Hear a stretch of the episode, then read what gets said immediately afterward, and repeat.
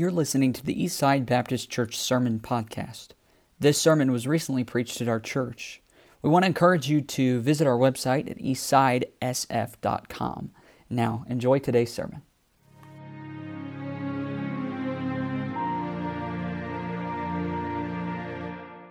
I'm going to invite you to the book of Job, chapter thirty-three. Job, chapter thirty-three. Let's stand together.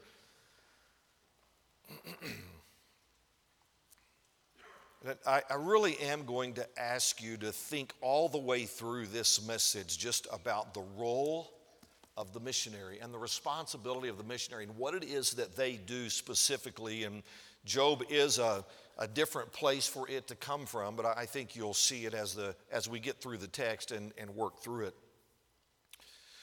So I'm just going, I'm going to read just a few verses. We'll read verses twenty-three through twenty-nine, and then we're going to go back and pick up the context for several verses before. But verse twenty-three says, "If there be a messenger with him, an interpreter, one among a thousand, to show unto man his uprightness, then he is gracious unto him, and saith, Deliver him from going down to the pit. I have found a ransom. His flesh shall be fresher than a child's. He shall return to the days of his youth. He shall pray unto God, and he will be favorable unto him. And he shall see his face with joy, for he will render unto man his righteousness. He looketh upon men, and if any say, I have sinned, and perverted that which was right, and it profited me not, he will deliver his soul from going into the pit, and his life shall see the light." I love verse twenty-nine. "Lo, all these things worketh God oftentimes with man." We ought to be thankful for that. Let's pray, and we'll try to understand this text tonight. Father, thank you for the songs that have been presented, the truth, both the congregationals and, and what we term the, the specials as well.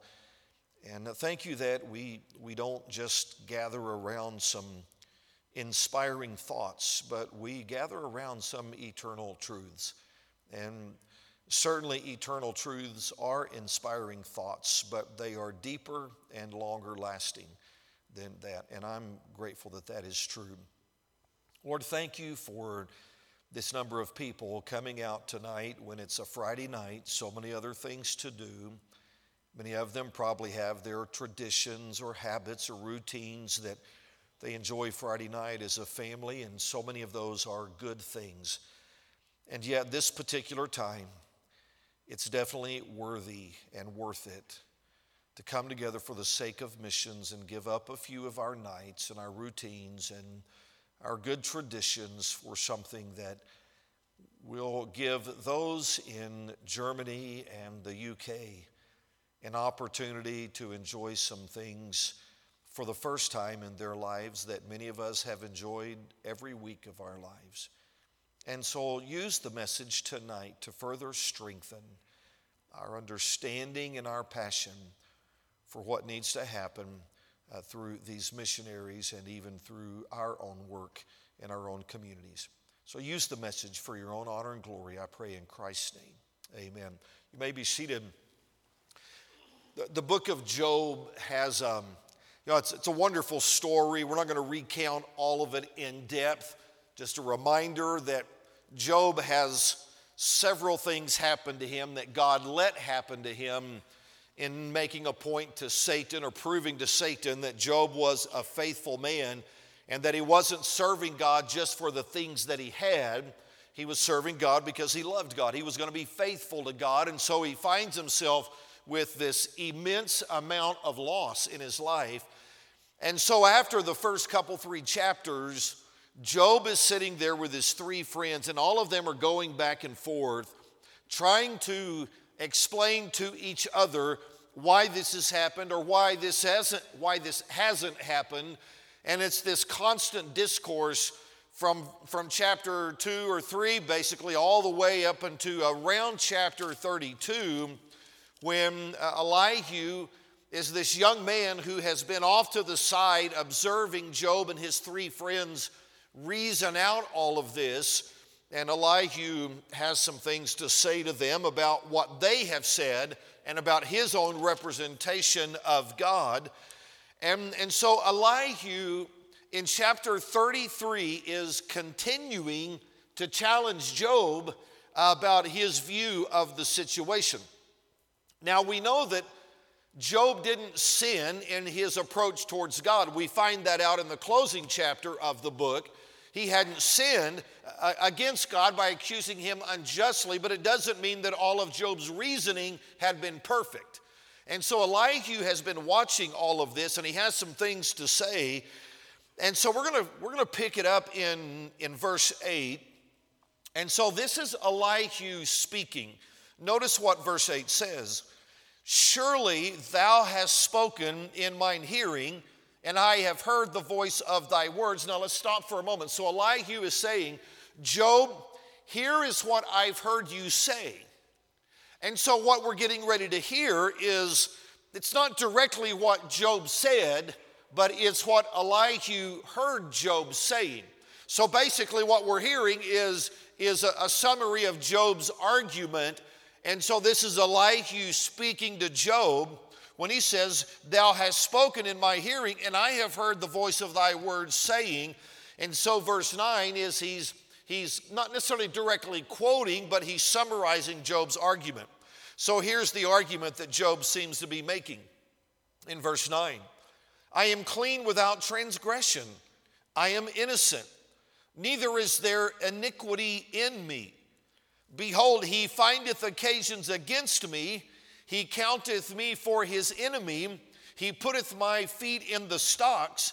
He marketh all my paths. So basically, Job believes that God could be punishing him unjustly. Now, because of other things that we have Job saying, Job is not trying to say, well, I've never sinned in my entire life. He's simply, he's simply conveying, I can't see what I have done to deserve all of this. Now, to me, that could be a, a fair argument. I mean, because God said he's a just man. And so Job is, he, he's not saying I'm, I'm this sinless person. I've never committed a sin in my life. This is all about the, the, the, the treatment that he has received and him being a just man. And he's not able to make a link between the things that he has done and the things that has happened to him. All right, so it's not that I'm defending Job's complete innocence. I'm saying I, I, I'm not going to fault Job for saying this necessarily, because he's trying, I mean, he's wanting to figure out, he didn't hear this conversation in heaven. They don't know exactly what, what has happened. He just sees the, the outside of it. And so, and so Elihu says, you know, Job, here's what I hear you saying. And so then in verses twelve through fourteen, this is so important that you realize the, the, the context of this. So please apply your, your thinking caps here to, to where you can get this. Elihu explains why man will not always understand what God does, because that really is Job's problem. Job's problem, or maybe not even problem, but his challenge is that he's having a hard time making sense of what God is doing in his life. And so Elihu explains in these three verses, we'll look at them, but I want to be sure you know up front what we're looking at. He's trying to explain why man will not always understand what God does. So in verse twelve, now Elihu is speaking again. He says, behold, in this thou art not just. I will answer thee that God is greater than man. So here's the very first reason that Elihu explains to Job, you're not always going to be able to understand what God does first, because God is greater than you. He, his, his ways are above your ways, and you don't have his mind. You can't understand exactly what he is doing, because he's so much greater, and what he does we really can't fathom because of his greatness. So that's what he says in verse twelve. In verse thirteen, he gives another reason. Why dost thou strive against him? Here's the second reason we don't always understand God. For he giveth not account of any of his matters. I mean, God's not required to answer to me.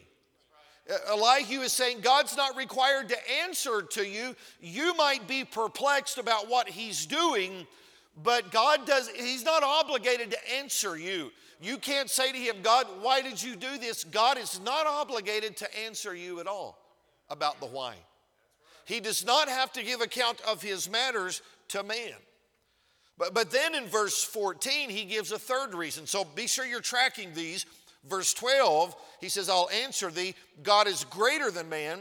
So that's the first reason. Verse thirteen, he giveth not account of any of his matters. Then verse fourteen, for God speaketh once, yea, twice, yet man perceiveth it not. So now Elihu gives a third reason.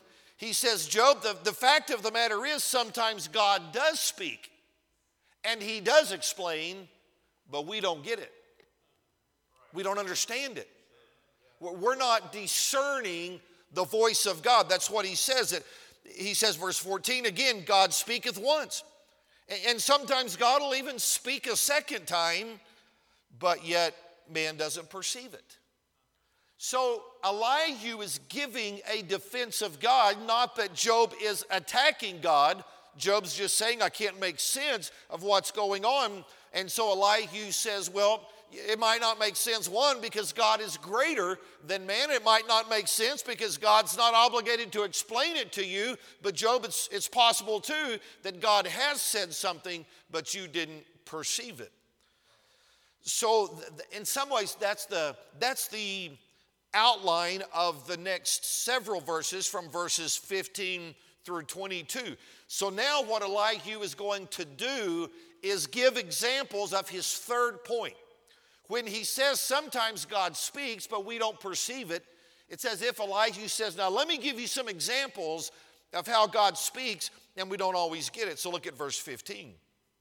In a dream, in a vision of the night, when deep sleep falleth upon men, in slumberings upon the bed, then he openeth the ears of men, and sealeth their instruction, that he may withdraw man from his purpose and hide pride from man. So he, he says man's kind of going along in his pride and, and his purpose and whatever his, his life is and what he thinks he's supposed to be doing or whatever he chooses to do. And he says God comes along and he speaks to him in a dream. Now, this was valid back then because those were the days of open revelation. All right, open revelation, meaning God spoke directly to man. Now we have the Bible, and so the revelation has closed. Now the way that God speaks to us is through the Holy Spirit illuminating his word.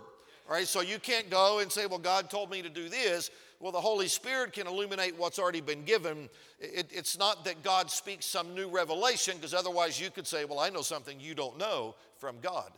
And, and that's not the case. God uses his word and the Holy Spirit.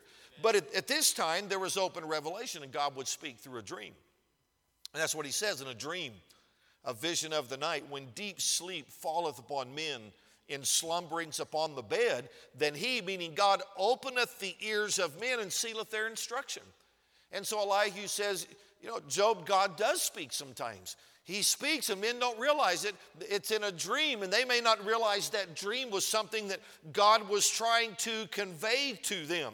And so that's one way that he says God speaks to them. Then in verse eighteen, he gives a second way that God speaks to men. An interesting way in verse eighteen, he keepeth back his soul from the pit and his life from perishing by the sword. And so in this case, we would look at what he said right there as, man, that was close in an ac- a potential accident. And we might even say to somebody, maybe God was trying to get your attention. Or maybe God was trying to speak to me by protecting me from some danger, by protecting me from some harm. That's what he's conveying. He keepeth back his soul from the pit and his life from perishing by the sword. He says God sometimes will try to convey some truth by saving man from a danger to the point that a man would, would want to hear, oh, all right, God, you... thank you for that protection. What do you want me to get? What are you trying to get me to understand? And probably all of us have done that. I remember when I was, and I went through um, a quadruple bypass surgery, you know, trying to ask some questions, say, you know, Lord, I would really like, if you have a point to make, I'd really like to get it. you know, I, I, I need that. And I, I want to be sure that, that I can understand what you are saying to me and what you're trying to do um, in, in that sense. And, and, and that's what God does to us sometimes, that he protects us from something that seemed like it was certain death or imminent danger. And then God protects us and we get the sense, you know, I think he was, God may be trying to get my attention about something. And then, so verse nineteen, he gets to a third one. And verse nineteen through twenty-two is the opposite of verse eighteen. Notice this. He is chastened also with pain upon his bed, and the multitude of his bones with strong pain, so that his life abhorreth bread, and his soul dainty meat. His flesh is consumed away that it cannot be seen, and his bones that were not seen stick out.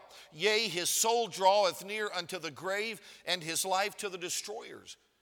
This is the opposite. This is, this is that somebody is going through great sickness and, and to the point of death, or just undergoing this, these these painful symptoms that he talks about, or, or the challenges that this man is going through, this chastening upon, all, also with pain on his bed, the multitude of his bones with strong pain, and sickness comes. And, and in many ways, it, it's, it's similar to verse eighteen. It just kind of has the opposite, maybe psychological, spiritual effect, that we are crying out to God, saying, Lord, why am I here? Please save me. I, I will do whatever you want to do, but, but please take care of this sickness, or please take care of this, of this discomfort. Please take care of this. And, and it's God's way sometimes of speaking to man. So sometimes he speaks in something like a dream. That, that's what Elihu is saying to Job. Sometimes he speaks by keeping you from harm's way, but then sometimes he speaks through actual pain and sickness that that are all examples of God trying to speak to us, whether in a corrective way or trying to get our attention, or, or maybe just wanting to convey something for us to have a, a change or alter our path, not even necessarily from a bad path to a good path, but just to alter the, our course as he might be wanting us to do. So all that we just talked about from verse eight through twenty-two, remember, is Elihu saying to Job, all right, Job, I know you can't quite figure out what's going on in your life, but it is possible that, that God has spoken and you haven't completely understood him. But then he gives us another possibility, and he explains something a little bit different in verse twenty-three. Remember, we're talking about a man who's not understanding God. Verse twenty-three says, if there be a messenger with him, an interpreter, one among a thousand, to show unto man his uprightness, then he is gracious unto him, and saith, deliver him from going to the pit. I have found a ransom. And then he describes how his life can be like new again. His flesh shall be fresher than a child's. He shall return to the days of his youth. He's talking about a fresh start here. He shall pray unto God, and he will be favorable unto him, meaning God will be favorable unto the man. And he shall see his face with joy, for he will render unto man his righteousness. What verse twenty-three is saying is that sense can be made of life if there be a messenger with him. Faith cometh by hearing, and hearing by the word of God. And he says that this man can have a fresh start. He can hear from God and know the message from God if somebody conveys that to him and helps him make sense of that, and that he can have what verses twenty-four and twenty-five and twenty-six describe. And he, and he even explains verse twenty-seven, Elihu is saying, you know, God looks upon men, and if any will say, I have sinned and perverted that which was right, and it profited me not, then God will deliver his soul from going into the pit. You could think the pit of hell there. And his life shall see the light. Verse twenty-nine again, all these things worketh God oftentimes with man. Man does this, God does this over and over and over and over with men, and he's willing to do that, but somehow the man has to understand it, that that's what God is saying. Now, in the United States of America, there's a wealth of explanation of the things of God. Uh, I mean, a, a few times we've passed the Barnes Noble bookstore there, and I know there's a lot of junk in there, but you can walk into that store, you can go to certain sections, you can find a Bible, you can find some, some books, some Christian books, that even though there would be some things, some elements we disagree with, you can easily go in Barnes Noble and find the gospel. You really can. In your car, you can turn on the radio, and, and you can hear gospel stations. And, and there are churches, and I realize there wouldn't be that many, but, but there are churches other than Eastside, and, and again, I don't know how many or how few, but where there'd be plenty of things you would disagree with, but you can at least hear some enough of the gospel to realize what God has done. But it's not near as plenteous in Germany and in the U K. It, you don't have churches everywhere that proclaim the gospel. You don't have a, a prevalence or a, a plethora of a clear gospel witness and a message. You don't have that there. You, you, you don't have that in, in, in certain places of Canada. You don't have that as clear, as, as prominent in Japan or, or Cambodia or India. And some countries may have more and some have less, but none of them have like we have in the United States of America. That's the reason I really want to labor on verse twenty-three. If there be a messenger with him, an interpreter, one among a thousand to show unto man his uprightness. I, I want to break that verse apart for the meat of the message tonight. And, and we'll, we won't do it directly in order, but it talks about a messenger. A messenger. A messenger carries a message, a particular message. I, I looked up the statistics today. As of right now, the current statistic as to the number of messages a day, the number of ads that we see or hear or one of our senses detects in a day is in excess of ten thousand. Statistically, in the United States of America, by the time you put your head on a pillow tonight or any other American, they have heard over ten thousand messages. Somebody wanting somebody in this particular time of our culture to vote for them. I mean, I don't know how many political signs I saw today just driving. Yes. I wasn't looking for them, but every one of them was a message. Vote for this person or this person or this person for this office. And then this other one would be, you know, vote for this person, not this person. And, and then when you think of, I mean, even, even going to Uh, Shields or, or in the surrounding stores, and you're and you're seeing you're seeing all of these signs everywhere that people are trying to promote their message or, or their store, or they're trying to promote their brand. And even in in the store, then then you have you know you have all of the different segments, and all of these brands are competing against each other. And and the way that they present themselves, they're saying "buy me" instead of this one. I mean, there's message after message after message. We are in the information age, not an industrial age, and there are messages everywhere. Your phone gave you so many messages today. People wanting you to do this or to be here or, or to say this or to buy this. Or, I mean, political systems want your vote. They want to promote their platforms. Businesses promote their products. Hollywood promotes their movies and they promote their shows. And education promotes their degrees and their beliefs. And sports promotes their teams. And, and all of these companies promoting their brands of this shoe. And we, we looked at shoes today, and it's amazing. I mean, one brand after another, all of them trying to present their message. We are bombarded with messages every day from people wanting us to do their thing and do their stuff. And somewhere in the middle of all of that babble is God with his own message. A more important message than all of those others combined.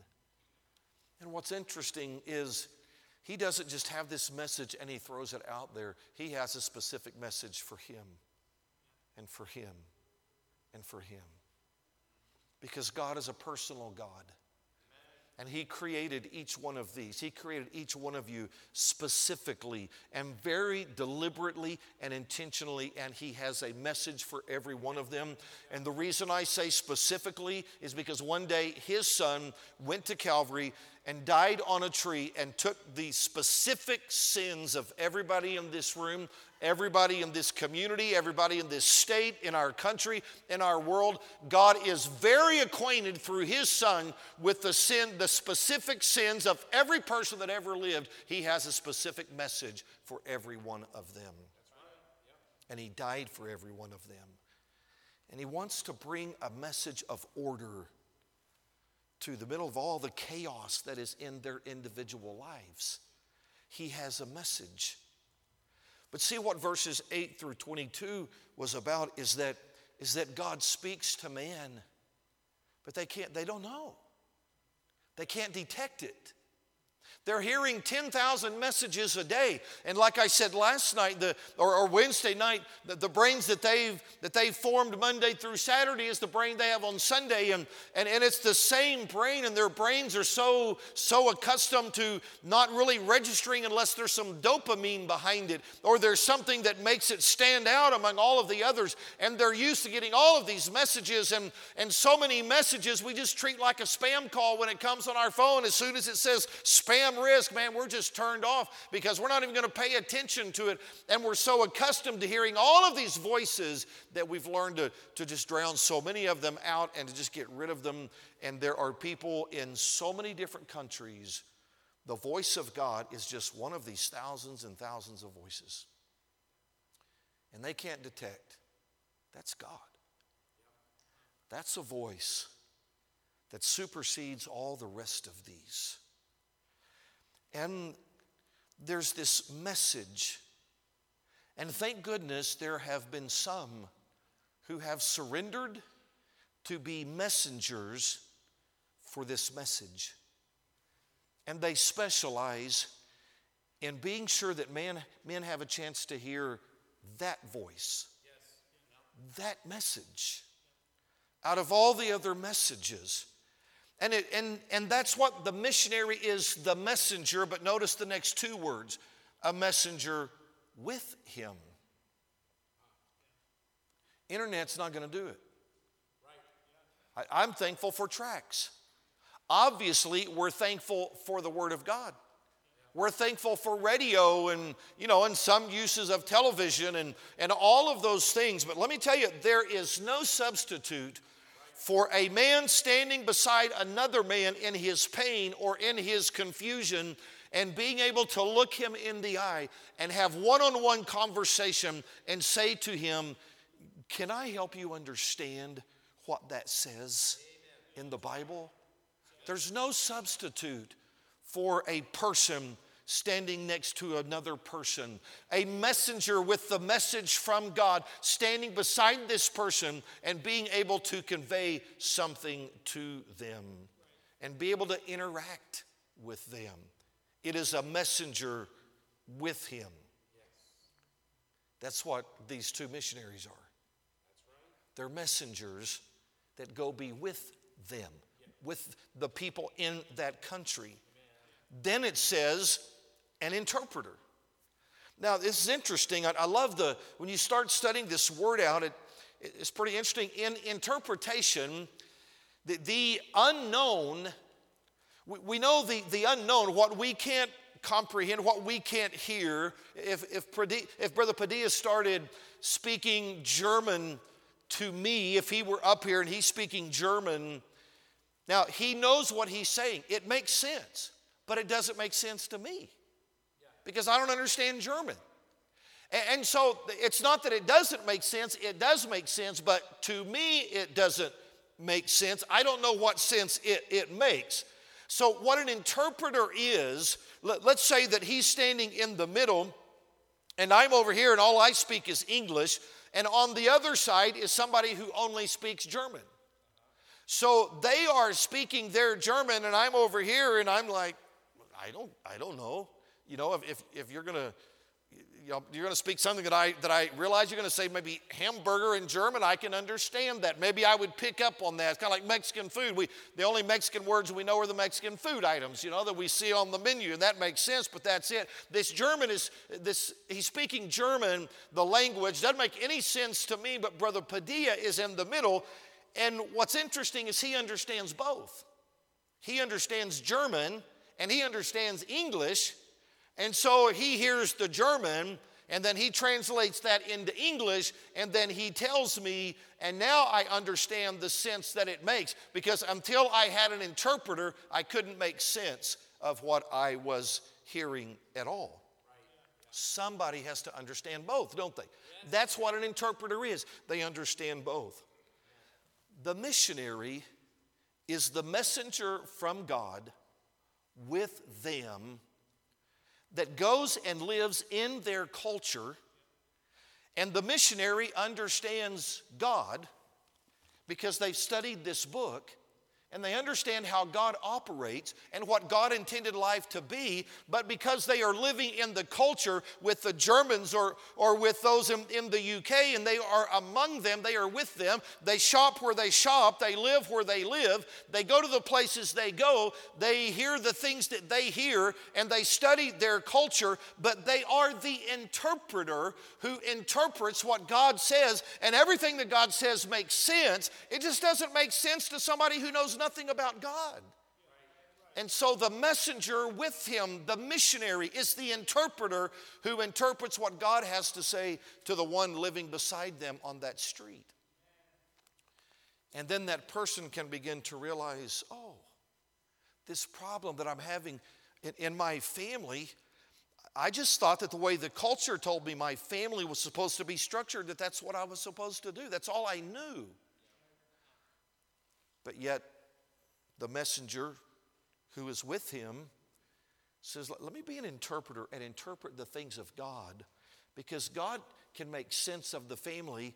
And, and let me explain what he said, and I'll bring it down into, into your language or to your circumstance and apply it to, to what seems to be chaos to you. I can bring order to that chaos because I understand both. And because the missionary is with them and talking with them about their family and observing them and, and spending time with them, they realize, man, that, that is, that, that's messed up. I, I realize you've got some struggles. I understand what you are going through, but I also understand what God can do for you. And the messenger brings the message and, and interprets what God has to say to them so that they can get it. So he's the messenger with him, an interpreter. And then look at the end, to show unto man his uprightness. Now, you have to be sure you understand the whole context, because if you're not if, if you're not thinking that way, you'll say, well, show to man his own uprightness. No, to show to man God's uprightness, because he goes on and says, then he is gracious unto him, continuing with the he. And so God is the one who brings the change about here, and it wasn't man's uprightness itself, it was God's uprightness and what God can do for him and do to him. And so the messenger comes and shows them who God is, and God's uprightness even through Jesus Christ, as we would now understand, and he highlights the goodness of God, not of man. And he's not, he's not trying to tell them how good he is. That's what so many of the other religions do. He's going to show unto man God's uprightness. And that's what the messenger with him does. So what's the results of the messenger, the, the missionary with him? Well, once he's able to show this to man, then verse twenty-four says, then he is gracious unto him and saith, deliver him from going down to the pit. I have found a ransom. Man's uprightness isn't the ransom. God's uprightness is the ransom. Once a man realizes, man, I, I did it my own way. I mean, that, exactly what verse twenty-seven says. He looketh upon men, God does. And if any, if any says, because the messenger with him brought him the message, if any man will say, man, I've sinned. I've perverted that which was right, and I realized that wasn't where the answer was. It profited me not. I need God. I need the uprightness of God, the ransom that God provides. And, and he has the opportunity to take what the missionary, the messenger with him brings this message, interprets what God had to say into his life. The man gets it and he realizes, man, I have been wrong. This is what I need after all. Then verse twenty-eight, he will deliver his soul from going to the pit, and his life shall see the light. And the, the missionary is the one who helps them understand who God is and what he's doing in their life. And, that, and then we already highlighted, but verse twenty-nine, do you realize God wants to do this over and over and over and over again? And he, he's done it for us. I hope he's done it for you. If you've asked, you, that, that's essential that you've come to that point and realize I need him. I can't get there on my own. I've done it my way and it's not right. I need his way. And I, I trust everyone in this room has done that, but God wants to do it for everybody in Germany too. Yep. And in the U K and in Japan and in Canada. He wants to, and he's willing to do that. That, that's why we need to realize the rest of verse twenty-three that we haven't covered. Here's the challenge. Missionaries are one among a thousand. You're right. They're one among a thousand. Yeah. How many true messengers do you believe God has in Germany? How many messengers do you believe that God has in the U K that are sold out to deliver God's message directly and truthfully? There's not many. There's very few. And as a matter of fact, churches are not pumping out missionaries like a factory these days. Very few churches are. I, I thinking about Bible Baptist and realize, man, we've you know we've had a a few go, but I, yeah, I sure feel like that we're not where we ought to be. Thankfully, you've just sent out Brother Ruckman, and, and you have you have, have that in, in mind, and yet I'm I'm sure that. that with what we're seeing, one among a thousand, it'd be like, boy, it'd sure be nice to see some people that are in a church like this and have the preaching that you get week after week after week and enjoy what you get to enjoy. You'd have to think that there's some sitting here right now that God wants and is calling to go to the mission field. Yes, right. Yep. He wants you to give the rest of your life to be one among a thousand. Yeah, right. You know what, church, because there's typically one among a thousand. And I mean, you look among churches, the, the vast majority of churches in America have never sent out a missionary. Yeah. Even the majority of independent Baptist churches have never sent out a missionary. It's one among a thousand. But when we find some that are willing to go because they're one among a thousand, we have to get them there. Yes, sir. Amen. Right. There, there's not, our churches aren't filled with Padillas and Hendricks. Are they? I mean, look around. How many are willing to go? How many has God called out of here or God called out of Bible Baptist? There's not a bunch. So when when your pastor brings somebody and says, "Here, here's some," through their churches and where they've been, they have decided to go. And now they sit amongst you. And we have the messengers that are willing to go be with them. And they're going to be the interpreter. And they're going to take that all-important message that God has and, and going to help them understand that message. But there's so few of them, we must do everything we can to get them there. Yeah, right. It's the reason that your faith promise needs to be strong and getting stronger and stronger, because you, you will you will find your pastor will come across more that, okay, a lot of churches that, that, that aren't putting out any, but when we come across some, that he's probably going to have them come, and you're going to have them at another missions revival or have them during the year, and there'll be times that he'll say, you know, I really believe that we ought to support these right here. It seems like they're going to try to be what, what verse twenty-three is saying that they ought to be, and they're going to do that, and it needs to be able to say, okay, we've We've got enough money because our people are giving faithfully and passionately. When we find the one among a thousand, another one, then we're going to be able to send them. Yes. Amen. Because we have such a strong faith promise missions program. Yes. To be able to send when we do find one among a thousand. But thank goodness that's all it takes is one among a thousand. Yeah, yeah, that's right. I'm thankful for that.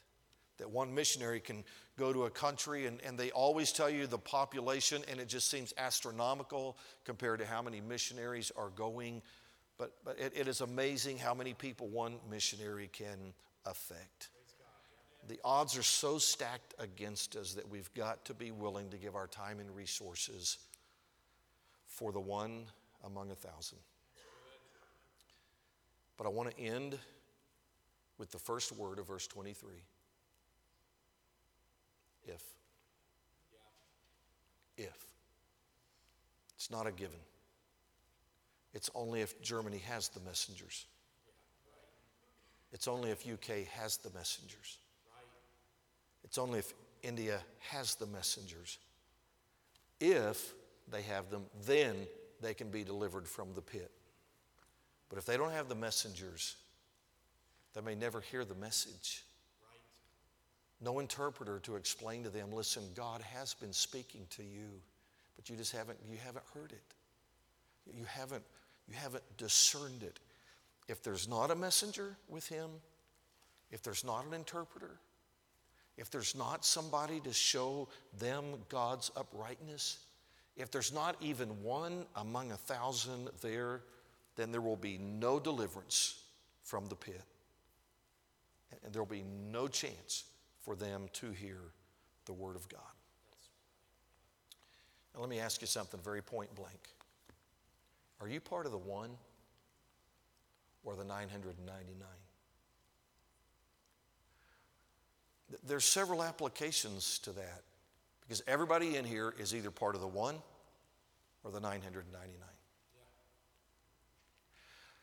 Now, I'm, I'm thankful, I have pretty good confidence that, that at Eastside, most members are involved in Faith Promise. I, I, would, I would have to believe that for you to have the, the growth in Faith Promise that, that you've had, which is, which is amazing. It's incredible. But there might be some here who you're still part of the nine hundred ninety-nine. Because if you're not part of the one that is trying to be sure the one among a thousand gets there, then you're part of the nine hundred ninety-nine. Right? You're not, you're not the ones sending them. This, this church, churches like this very church, needs to be able to say, because there are so few churches that really give a whole lot to missions, or the way they do it is is like, I'm not I'm not trying to be contrarian here, but but being more like the Southern Baptist Convention, where you send into the cooperative program and then they decide where the money's going to go, and some of it's going to go to a Bible, I, I say a Bible college, going to go to a seminary, and going to go to a lot of uh, different liberal institutions and a few good institutions, where instead you get to send money through and every bit one hundred percent goes to the missionary. I'm telling you, with all the Baptist churches in the United States of America, there's not many like this. And therefore, this kind of a church needs to have a complete saturation of people who say, there are so few who are willing to get the one among a thousand there. We're going to be one hundred percent involved. Amen. That every member of Eastside would be part of the one instead of the nine hundred ninety-nine. But you know, there's another application. At, at your work or in your circle, you're either acting like the nine hundred ninety-nine that need to be reached, or you're acting like the one who is the messenger with the people at your work. Right. That's right. It's not just Germany. It's fill in the name of your company. Fill in the name of your school. Fill in the name of your ball team. That God wants to speak to them. And your company probably doesn't have a whole lot of people that are willing to be the messenger for God. As a matter of fact, I imagine most of your companies, the places you work, it's one among a thousand. Are you the one? Or is there going to have to be somebody else there, maybe from some, maybe from a charismatic church, who's willing to be the one? I'm telling you, we need to really be honest tonight. God, I want to be part of the one. I don't want to be part of the, the, the others. We, we, we need to be sure that churches like ours realizing that the odds are stacked against us and we need to be fully involved. So I leave you with that challenge. That's the missionary. But he is, thank you for going. Thank you for being one among a thousand. Yes. Hendricks, thank you for doing that. Yes. Both of them could have been plenty comfortable at, at their churches. But they're going to step out and be one among a thousand, and we ought to be grateful. Amen. But our gratitude will be expressed by doing everything we can here to be sure that the one among a thousand gets there and that we are being our own one among a thousand in our places. Let's stand together, every head bowed.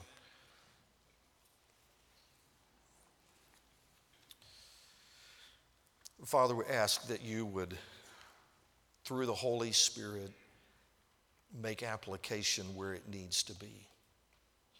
And Lord, I, I would assume most of those that I'm talking to tonight are giving to Faith Promise.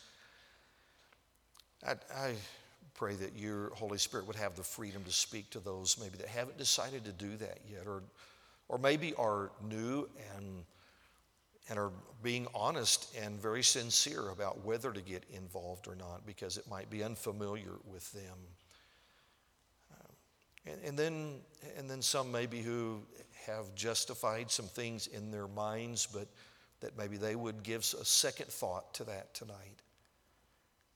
Because you have brought a couple families that are one among a thousand to be messengers in places that we won't be, but places that need messengers, interpreters, to show them your uprightness and what you've done for them so that there can be a ransom. Lord, I, I pray that, that whether it is those who need to start giving or those that need to see the significance of it and, and should be willing to increase their giving, or maybe those that are giving, but really in this community, they act more like part of the nine hundred ninety-nine that need to be reached instead of the one that is trying to reach. Lord, I pray that this church would not just be a church collectively of the one among a thousand, but its members would be one among a thousand in Sioux Falls, and that they'd act like it. Lord, use this invitation to accomplish your purpose and plan, I pray. In Christ's name, amen.